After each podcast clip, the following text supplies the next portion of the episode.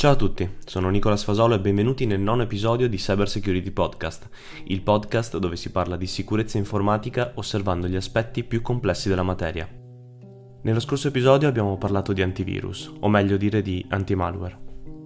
Abbiamo quindi capito a cosa serve l'anti-malware e come funzionano alcuni moduli di protezione introducendo alcuni metodi per evaderli. Tra i tanti concetti abbiamo anche accennato all'ELAM e qualche nozione riguardo gli EDR, in questo episodio andremo più nel profondo, parlando nello specifico di software EDR, ovvero di Endpoint Detection and Response. Per rendere l'episodio fruibile a tutti, dando anche un minimo di contesto, lo dividerò in due parti ben distinte tra loro, una ad alto livello e l'altra a basso livello. Credetemi, noterete molto facilmente il cambio di spessore. Questo strumento è già da anni il market standard per quanto riguarda la protezione dei dispositivi client e server, sia a livello business che per i dispositivi home. L'EDR è un moderno sostituto delle vecchie suite di sicurezza antivirus. Per decenni organizzazioni e aziende hanno investito in suite antivirus nella speranza di risolvere le sfide della sicurezza aziendale.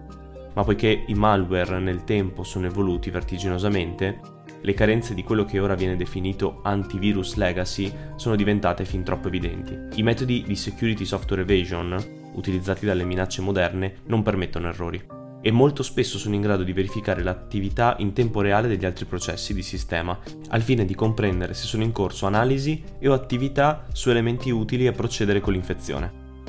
Per proteggere adeguatamente dalle minacce la tua azienda o quella degli altri, se sto parlando con un security professional, è importante comprendere la differenza tra EDR e antivirus tradizionale o appunto legacy. Questi due strumenti hanno approcci fondamentalmente diversi e solo uno è appropriato per affrontare le minacce moderne on the wild. Mentre l'obiettivo di tutte le soluzioni antivirus è sui file, quindi quelli potenzialmente dannosi che vengono introdotti nel sistema, un EDR al contrario si concentra sulla raccolta di dati dall'endpoint e sull'esame di tali dati per individuare modelli dannosi o anomali in tempo reale. Come suggerisce il nome, l'idea di un sistema EDR è rilevare un'infezione e avviare una risposta immediata al fine di evitare il protrarsi dell'infezione stessa. Quanto più velocemente un EDR può farlo senza intervento umano, tanto più efficace sarà. Un buon EDR includerà anche funzionalità per bloccare i file dannosi, ma soprattutto gli EDR riconoscono che non tutti gli attacchi moderni sono basati su file. Inoltre, gli EDR proattivi offrono ai team di sicurezza funzionalità critiche che non si trovano in antivirus, tra cui la risposta automatica e visibilità approfondita sulle modifiche ai file, creazione di processi e connessioni di rete che si sono verificate sull'endpoint, shell remote per agire in tempo reale sul dispositivo attaccato, threat mirato, custom playbooks e molto altro ancora. In breve, per avere alti livelli di security, è vitale che i software di sicurezza siano accompagnati con molteplici strumenti utilizzabili dai fornitori di servizi, oltre che chiaramente essere efficaci in modo autonomo. Infine, le funzionalità di Digital Forensics ed Incident Reconstruction risultano un must per intervenire quanto prima sui touchpoints coinvolti negli attacchi informatici. Con l'obiettivo che si pone, ovvero quello di fornire visibilità ai team di sicurezza aziendale insieme al rilevamento automatico di minacce, l'EDR risulta un elemento chiave nella protezione degli endpoint.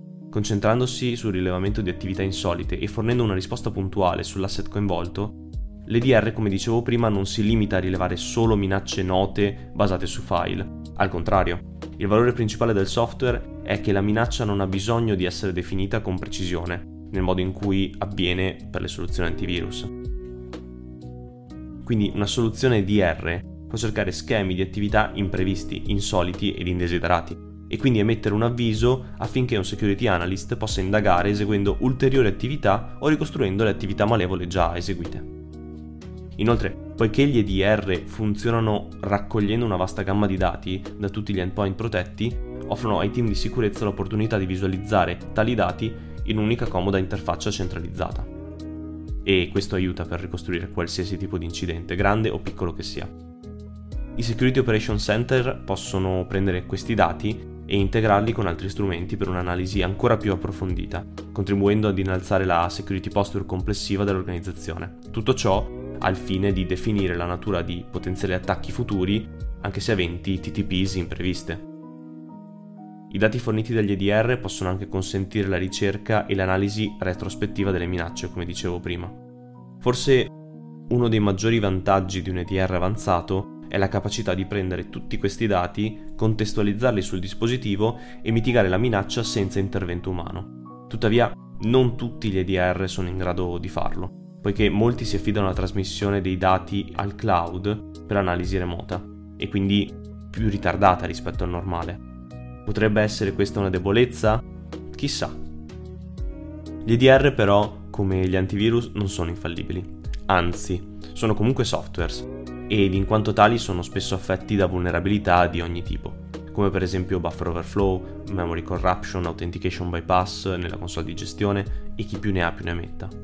Al giorno d'oggi l'EDR è composto da un insieme di elementi che presi singolarmente presentano un'immensità di attack points. Giusto per chiarezza vi faccio un elenco che comprende qualche componente di un EDR commerciale. Partiamo dal Cloud Management Panel. C'è il Login System, c'è il Multifactor Authentication System, User Rights Management, APIs, eccetera, eccetera.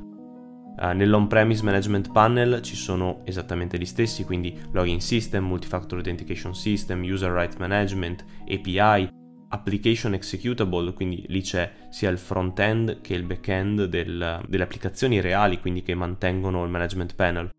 Poi si può passare all'endpoint agent, quello installato su client e server. Qui ci sono gli update system, Uking system, signature update system, correlation engine, file format parser e file format reader. Poi c'è la parte di notification, quindi c'è il syslog, l'SNMP, l'SMTP, l'API. Senza poi dimenticarci il cloud sample upload, il cloud scan, lo static signature scan, machine learning, artificial intelligence, eccetera, eccetera. Ma facciamo un esempio pratico di una vulnerabilità che ho riscontrato in un top classe di R vendor negli scorsi giorni. E prima di buttarmici a bomba però vi racconto come ci sono arrivato a scoprirla. Bighellonando in un incident response mi accorsi che gli attaccanti riuscivano in qualche modo a eseguire malware indisturbati o a disabilitare in qualche secondo qualunque tipo di software di sicurezza fosse installato nei server dei clienti attaccati.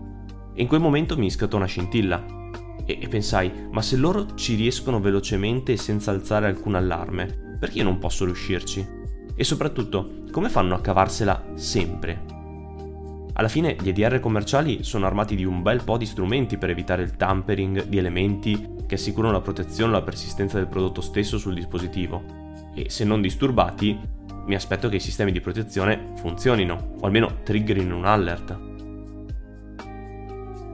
Allora la prima cosa che faccio è documentarmi sulle vulnerabilità note per i vendor che vedo essere continuamente disabilitati senza problemi e non trovo nulla, zero CVE pubbliche.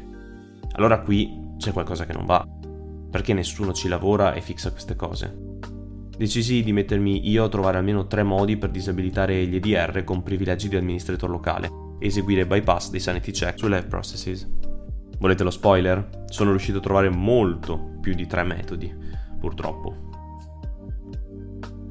Se vi state chiedendo come mai abbia fatto la scelta del privilegio di administrator locale, è abbastanza semplice. Quando un attaccante si muove lateralmente su un sistema, nel 99% dei casi ha una credenziale di administrator e mal che vada comunque arriva ad avere un local system privilege. Quindi il punto di partenza per me è questo. Comincio quindi a guardarmi attorno, apro Process Explorer, Process Monitor e osservo come i processi dell'EDR si comportano in caso di vari tipi di attacco o malware in esecuzione. E noto subito due cose. Uno dei processi attivi ha un thread dedicato alla verifica dei token privilege assegnati agli altri processi dell'EDR in esecuzione. E questa è una debolezza. Morto il controllore chi controlla. Poi mi accorgo di una hooking routine che viene eseguita in tutti i nuovi processi creati, anche quelli che si chiudono velocemente per poi rilanciarsi con PID diverso. Aia, qui c'è molto da indagare.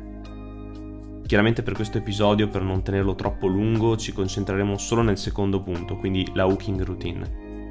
Alla fine vi avevo promesso una vulnerabilità, non due.